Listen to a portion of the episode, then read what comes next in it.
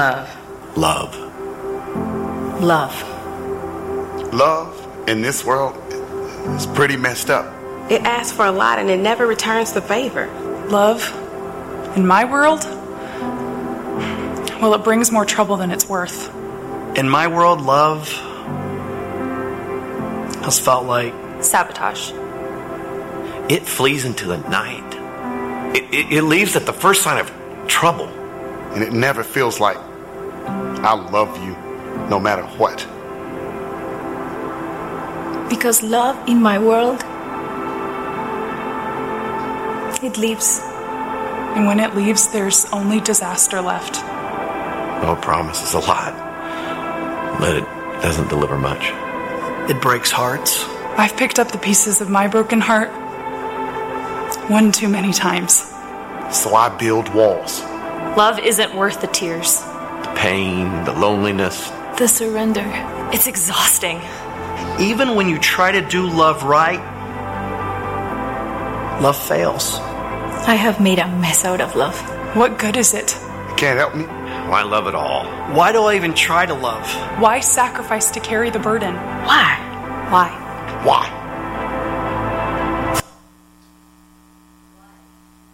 Why do we love? What's the point? There's a story. It's a young man from New York City, and he was on vacation. So he went to the country because he wanted to hunt. So he went hunting. And he was all excited. He got a duck. He saw where it landed, so he was running over there. I'm going to get my duck. And as he was about to climb up this fence to get on the other side to get his duck, pickup truck pulls up alongside him. A gentleman gets out of the truck. Excuse me, sir, what do you think you're doing? The young man says, Well, you see, I shot this duck and it's right there, so I'm just going to go get it. Gentleman from the truck says, uh, No, you ain't.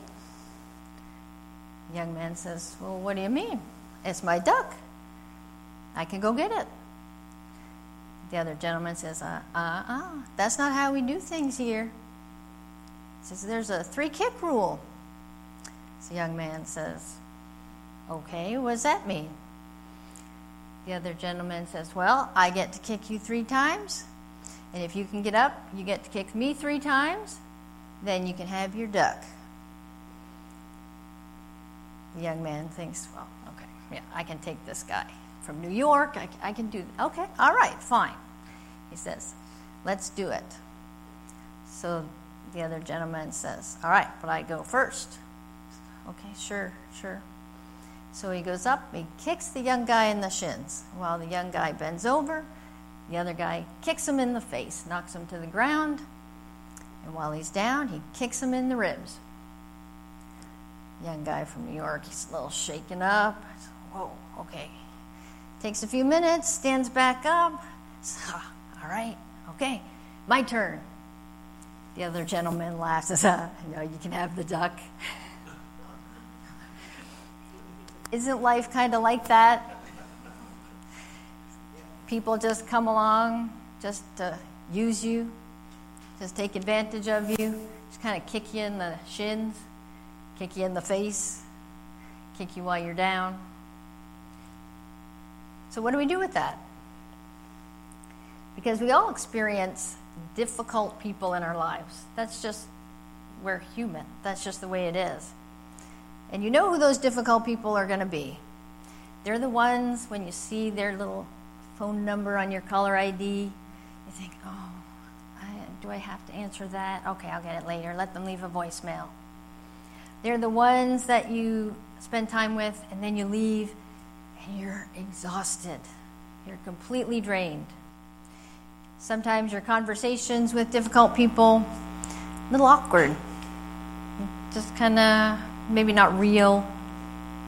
Then maybe you're at the grocery store and you see that difficult person across the way. Oh, I'm going to go this way. You purposely go the other way. And then sometimes they're the people that you have a whole imaginary conversation go on in your head about all the things you want to say, but you never really say it. They're kind of like sandpaper. Because if you're far away, they're okay. But if you get too close, they're going to rub you the wrong way and it's going to hurt. Now, we'd all like to have difficult people just wiped away from us. Lord, do we really need difficult people? Can we just remove them all? And God would say, Sure, but then you'd cease to be here too. Because chances are you're someone's difficult person too. Mm, ah, that hurts, doesn't it? But there is a reason why God puts difficult people in our path. They are there for a reason. Moses had Pharaoh, Elijah had Jezebel, Esther had Haman, Jacob had Laban, David had Saul, Joseph had his own brothers, John the Baptist had Herod, and even Jesus had Judas. Now, God loves you. We know that. We know that He wants to shape us and transform us to be more like Christ. So He's going to send us the difficult people. Because remember, sandpaper is designed to smooth out the rough edges, it's designed to rub out the impurities in the wood. And that's what difficult people do for us. If you want to get stronger physically, what do you do? You exercise, you lift weights. If you want to strengthen your ability to love, God's going to send you the sandpaper people. Not because they create your character, but they reveal it. And they show you where your weaknesses are. And then God can get to work. Say, see, you need to work in this area. And that's why we have difficult people. But don't worry, He always gives us instructions. So open up your Bibles to Romans 12. We're going to start in verse 9. Love must be sincere. Hate what is evil, cling to what is good. Be devoted to one another in love. Honor one another above yourselves. Never be lacking in zeal, but keep your spiritual fervor, serving the Lord. Be joyful in hope, patient in affliction, faithful in prayer. Share with the Lord's people who are in need, and practice hospitality. Bless those who persecute you. Bless and do not curse. Rejoice with those who rejoice. Mourn with those who mourn. Live in harmony with one another. Do not be proud, but be willing to associate with people of low position. Do not be conceited. Now, Paul starts right out with love must be sincere. Don't pretend to love others. Don't put on that warm, friendly smile and then think nasty things about them on the inside. Don't fake it. You might be able to fool the sandpaper in your life, but you're not fooling God, and that's who we need to be concerned with. Because when we put on a veneer of niceness and of pleasantness, God still sees what's here. He still sees the judgments we have. He still sees the prejudices inside us. Don't forget, in the Garden of Gethsemane, Judas kissed Jesus in a sign of brotherly love. The disciples saw that. It was a deception. But Jesus knew what was in his heart. That goes for us too. We can do all kinds of things and be phony about it, but he still sees it. So, how do we even start to show love to others and be sincere about it when we really don't like them? What do we do? See, we have to go back to verse 1 in chapter 12. This is how Paul says it. And so, dear brothers and sisters, I plead with you to give your bodies to God because of all he has done for you. Let them be a living and holy sacrifice, the kind he will find acceptable. This is truly the way to worship him. Our motivation for responding in love to the sandpaper people in our lives is all about our response to God's work in our life. The way we respond to others is just a reflection of our relationship with Jesus. See, Jesus didn't go to the cross for us because we were lovely. He didn't go to the cross for us because we were worthy. He went to the cross to make us attractive. And sometimes we forget that. Paul's saying, remember what God has done for you. So the next time that you're dealing with sandpaper, whether it's at work or at the grocery store or, or even here at church. Pray this prayer Lord, I was so much more unattractive to you than this person is to me. And you died for me. Lord, you were tortured for me. And yet, all I'm asked to do is give my time, my effort to this person. The second part of that verse 1, Paul says that we need to make ourselves living sacrifices. A sacrifice in the Old Testament was a dead animal that was being burned on the altar. The animal at that point was totally consumed by the fire in an act of worship to the Father.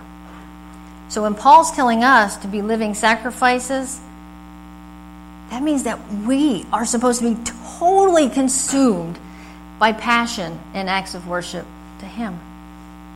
That's our thoughts, our attitudes, our actions. Paul even clarifies it more in verse 2. He says, Don't copy the behavior and customs of this world, but let God transform you into a new person by changing the way you think. Then you will learn God's will for you, which is good and pleasing and perfect. See, as the ones that are living sacrifices, we need to recognize that all we do, all we think about, is a reflection on God and what He's done for us. When we are responding to others in acts of love and acts of service, it's an act of worship for Him. It isn't about us, it's about the difficult sandpaper that we're dealing with. It's wholly 100% about God and us sharing His love with them through our actions. That's our starting point. From there, the genuineness, the sincerity just flows. Because if you don't have that right relationship with Jesus, you can't be the living sacrifice. And if you haven't offered yourself as a living sacrifice to God, you can't honor Him. And how are you going to put others above you? We're to honor others before ourselves. How can we do that? If we have an inflated, inflated view of ourselves, we're not going to be able to do it. We'll have phony love, displaying niceness to those we don't like. Or maybe it'll be sporadic love. So then we're only showing love to those that we do like. You're only fooling yourself. You're not fooling God. Christian love is supposed to be the most unbiased thing in this world. The knowledge of our own sin, the knowledge of our acceptance before a holy God should just wipe out any prejudice that we have about others. It should destroy any pride that we have within ourselves. It should destroy any idea that we deserve something special or different from somebody else. Because we need to know where we stand before a holy God. We're on the same playing field as everybody else. So how do we how do we do this? What does it look like? What does the biblical definition of love really look like? Starting back in verse 10, Paul says that real Christian love is committed. It doesn't quit, it doesn't give up. When the road gets bumpy, they stick it out. Worldly love can be hot one day, cold and indifferent the next. But Christian love perseveres through the tough stuff. Second part of verse 10 also says to delight in honoring each other. Real love puts others first. When we honor something, we're treating it as valuable and precious. The last thing we want to do when someone hurts us or annoys us is honor them. And that's where we have to go back to God. We have to remember that every one of us, everyone here, everyone beyond those walls, is made in the image of God. Every human is designed to bear a resemblance to the Creator. Every single person is infinitely precious and important and needs to be treated that way. Even the ones that annoy us, even the ones that hurt us. When we're unkind, when we're passing judgment, when we insult others and hurt back, we're doing those things to God. Remember what Jesus said in, in Matthew 25 40. Whatever you do to the least of these, you do to me. He wasn't talking about just the good stuff you do, he's talking about the bad stuff too. When we hurt others, we're hurting Him. When we honor each other, it means we listen. We're aware of someone else's hopes. We're aware of their joys. We're even aware of their fears.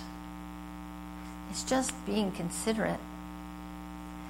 It doesn't make you inferior to someone else. That's not what honoring is.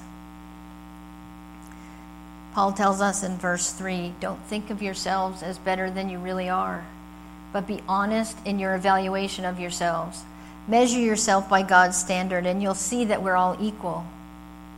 The difficult person, that sandpaper person in your life, has as much value and purpose as you do. We don't like to think of it that way. We'd much rather dehumanize them. Makes us feel better. When we call them names and we say, oh, stupid, that person's just stupid. That person is such a jerk. When we name call, we're just doing it to build ourselves up. By dehumanizing them, we can feel better about calling them names. When we label them, we give them reasons why we don't have to respect them. We give them reasons why we don't have to offer kindness or our love. But when we see them as fellow humans, as people made in the image of God, as people with souls like us that God died for,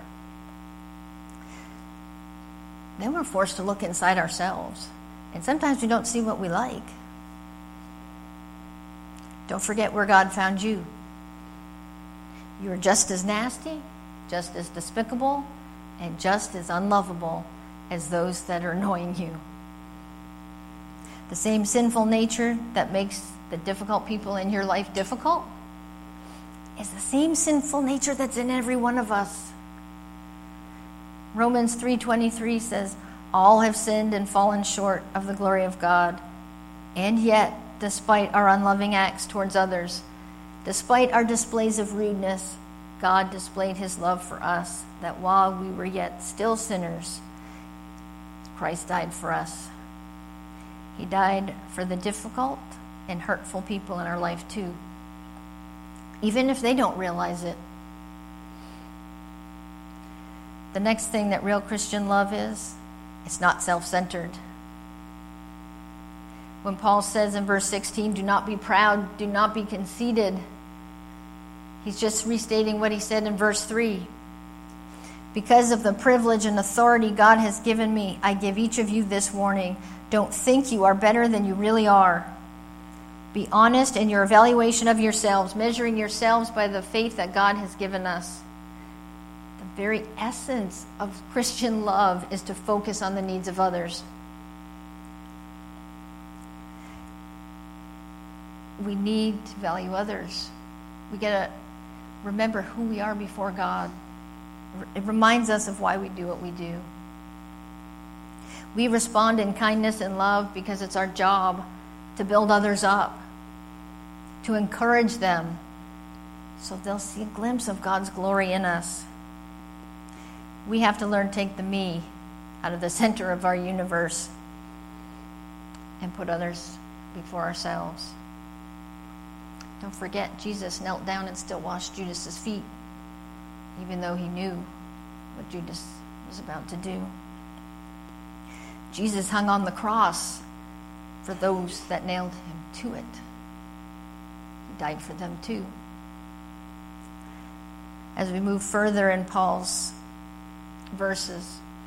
Verse 11 says, We should never lack in zeal in serving the Lord because real Christian love is always looking for ways to express itself. It's always actively seeking ways of revealing itself all the time. Verse 12 tells us that real Christian love is patient. It says to be joyful in hope, patient in affliction, faithful in prayer. Paul tells us to hold on to our hope, the hope that we have in Jesus. We're to be patient through our trials and then cover it all up with prayer.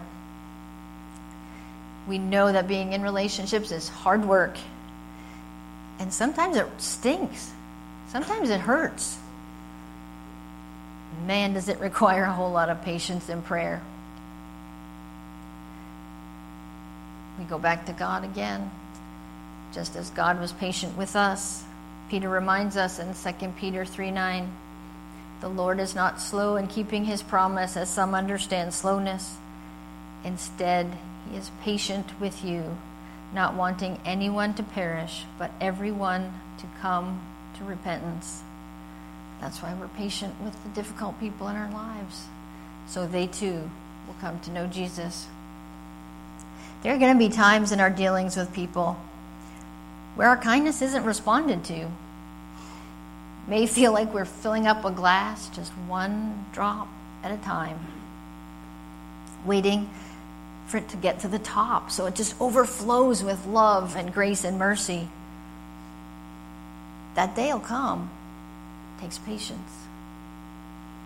Just as God is patient with us in our failings, in our shortcomings. We have to offer that same patience to others. C.S. Lewis has a quote. He says, The only way to be sure not to have your heart broken, don't give it to anyone. Seems logical. But the foundation of the Christian life is all about relationship. You can't be a follower of Christ and run from people at every opportunity. They just they don't coexist. Jesus' entire ministry was built upon relationships. And he dealt with a lot of difficult people. But he always dealt with them with love and patience.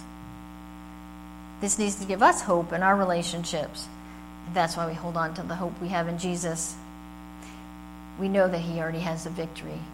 In any trial, any difficult relationship, we know he's already got it solved. We just have to pray and be patient through it. Paul also tells us that real love is a combination of feelings and action. In verse 15, Paul tells us to rejoice with those who rejoice and mourn with those who mourn. Real love isn't just sentimentality, it's not just emotion. It's about meeting the needs of others, it's about stopping and seeking others out. It's about really taking the time to understand the inner world of another person in ways that we can connect our griefs and our joys to those of others. Sometimes people just need an ear that'll listen. Sometimes they just need to know that someone cares.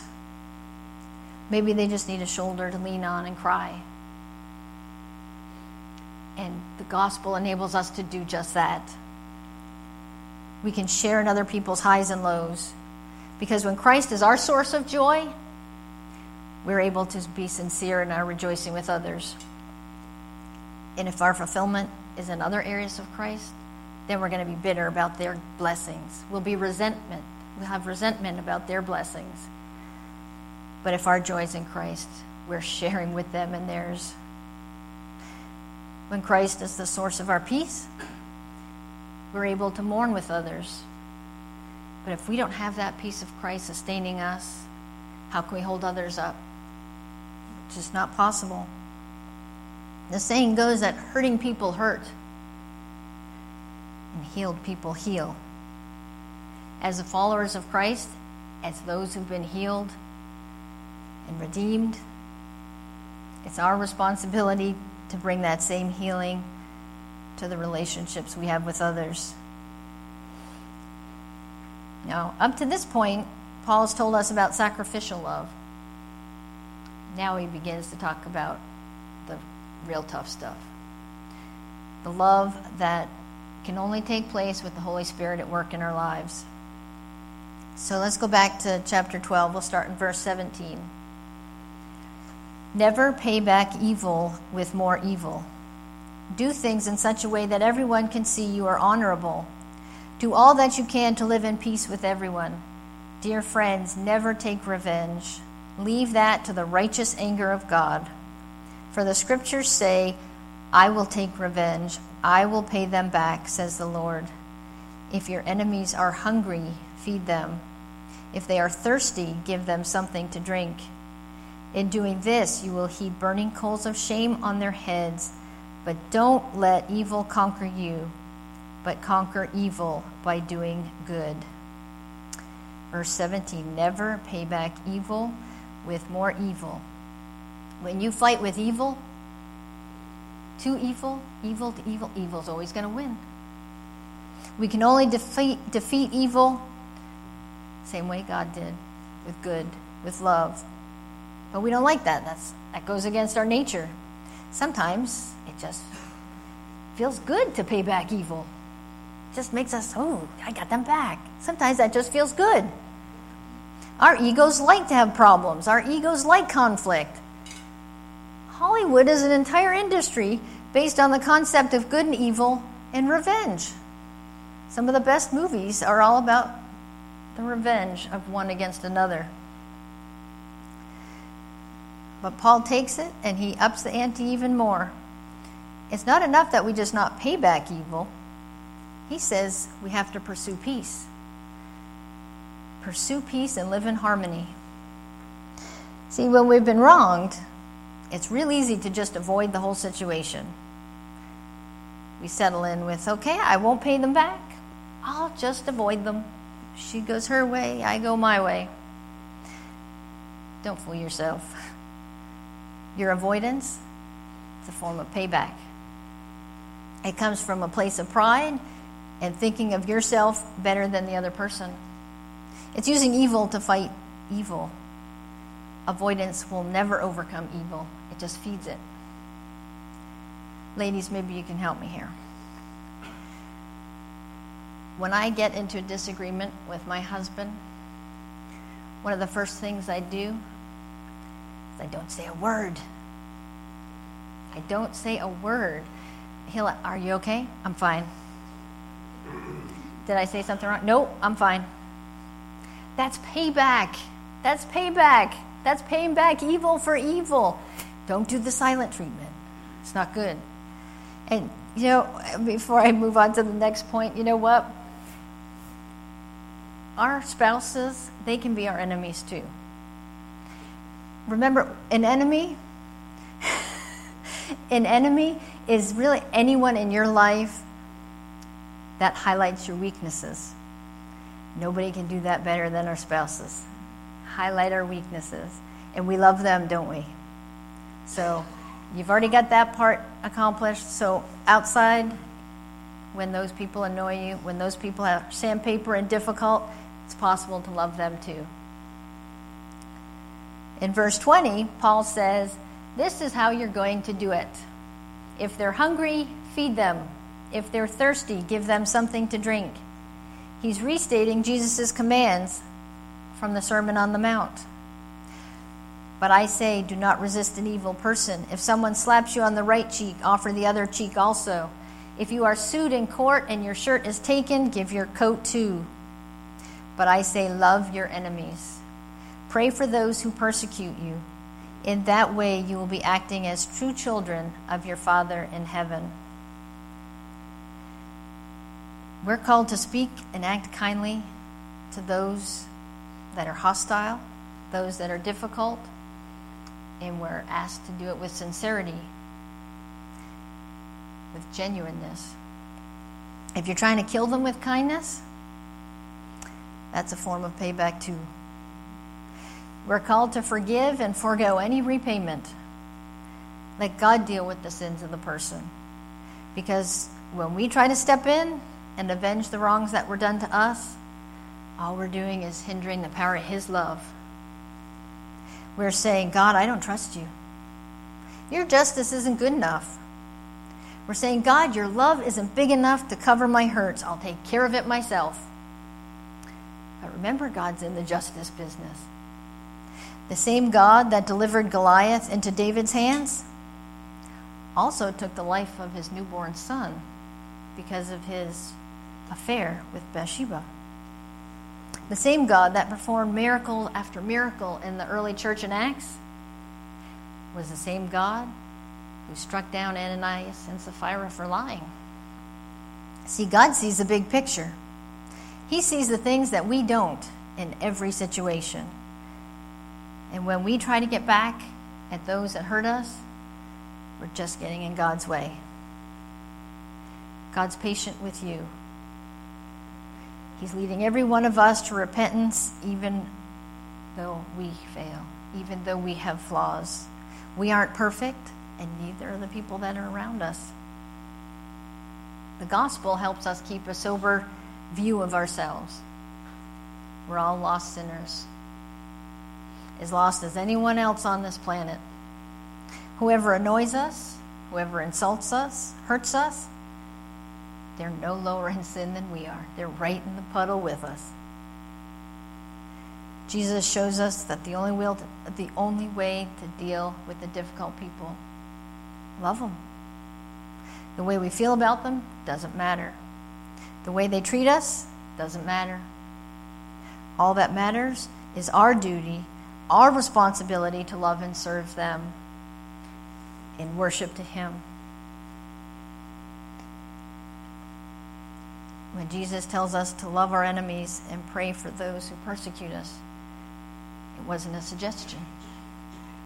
Max Lucado says it like this Jesus offers unconditional grace.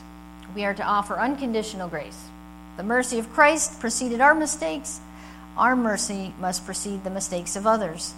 Those in the circle of Christ had no doubt about his love. Those in our circles should have no doubt about ours. There was a story back in 2006. Maybe you remember it. There was a man who had walked into an Amish schoolroom and he shot ten, uh, 10 young girls, killing five of them before he turned the gun on himself. But the part of that story that was so incredible was the response of the Amish community. Within hours of this event taking place, members of the Amish community went to the home of the shooter's family. And they went to offer condolences. They hugged them and cried with them. It goes back to rejoice with those who rejoice and mourn with those who mourn. Can only do that through the Holy Spirit. One of the men that had gone back to the shooter's family, it was a grandfather and his granddaughter had just been killed. And three hours later, he's with the shooter's family, praying with them and apologizing to them for what they were going through. In the days that followed that event, the entire Amish community continued to bring gifts and meals and groceries and notes of encouragement to the shooter's family. At the memorial service for the shooter, more than half of the attenders were actually from the Amish community. They even donated to a fund to help raise the three children that were left behind from the shooter's family. When they were asked about their actions, they replied that it was their God given duty to display the same grace and mercy to others that God had given them. Wow. If we're going to transform the world, we have to learn how to love with sincerity, with affection. Christians today aren't really known for their love, which is kind of ironic since that was the most important commandment that Jesus gave us. But I'll leave you with six steps help you start to love the sandpaper people in your life. Number one, pray for yourself. Look inside your own heart. Ask God to soften your heart, to dispel your anger and your irritability, put on meekness and kindness, to understand where they're at, and meet them with compassion. Number two, pray for them. Ask God to be at work in their hearts. Ask God to reveal Himself to them. Number three, move toward them. Don't move away. Don't move away from them. Our first, our first reaction is to go the other way. Jesus didn't do that. He went to them, and that's what we need to practice too. Run towards them. Number four, find specific ways to bless them and encourage them. Write them a little note. Send them a text. Let them know you're praying for them. Number five, give them grace. Just as God gives it to you, He gives it to me. Remember God's lavish grace that poured out for our sins. Ask God to help you bear with them, forgiving them as He forgave you. And the last one, remember that you might be the difficult person in someone else's life. You might not even realize that you're a thorn in someone else's flesh.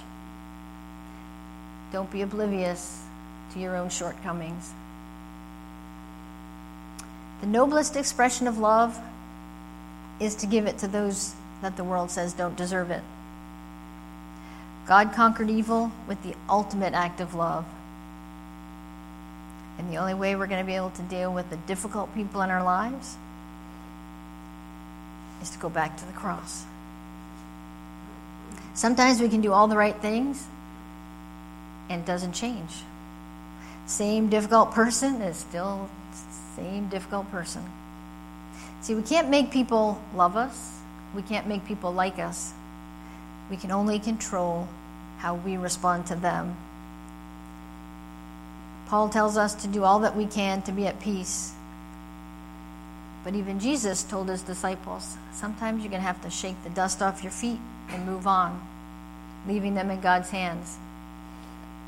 Our responsibility is to love them unconditionally and honoring them and God in the process.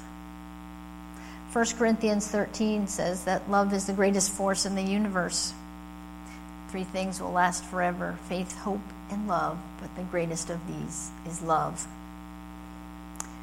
1 Corinthians 14:1 says, "Let love be your highest goal."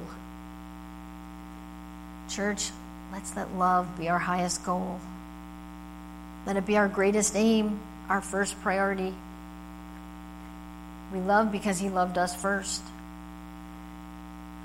As we leave this place tonight, let's carry with us the love of God. Determined to love our enemies and the difficult people, no matter what it takes. Father, oh, let, let your love just compel us, Father. Let your love fill us up. May we leave this place tonight emboldened, encouraged to share your love. Remind us of where we were when you found us, Father. May we offer that grace. May we offer that mercy to each one that we come in contact with, Father. Father, thank you. Thank you for your word. Thank you for your presence with us this evening. In Jesus' name, amen.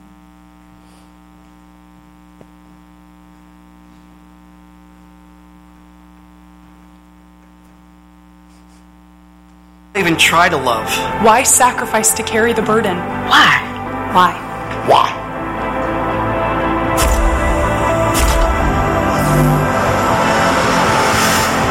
Why? Because there is a perfect love. Perfect love that can end the disaster. A perfect love that can heal the brokenhearted. There is a love that saved those who are dwelling in this messed up world. God tells us about it because we wouldn't recognize it if it showed up on our own doorstep. It's a love that takes its time. It's profound. It doesn't brag or badmouth. God's love is like a shield that we know will never leave us. that you can trust. hoping. And you never, ever exhausted. That's his kind of love. And it never fails. And while we were keeping records of wrongs and self seeking and being unkind, he still died for us. How can I love like that? How can I love like that? How can I love like that? Because I am loved like that. I can love well, not because of me. But because he first loved me.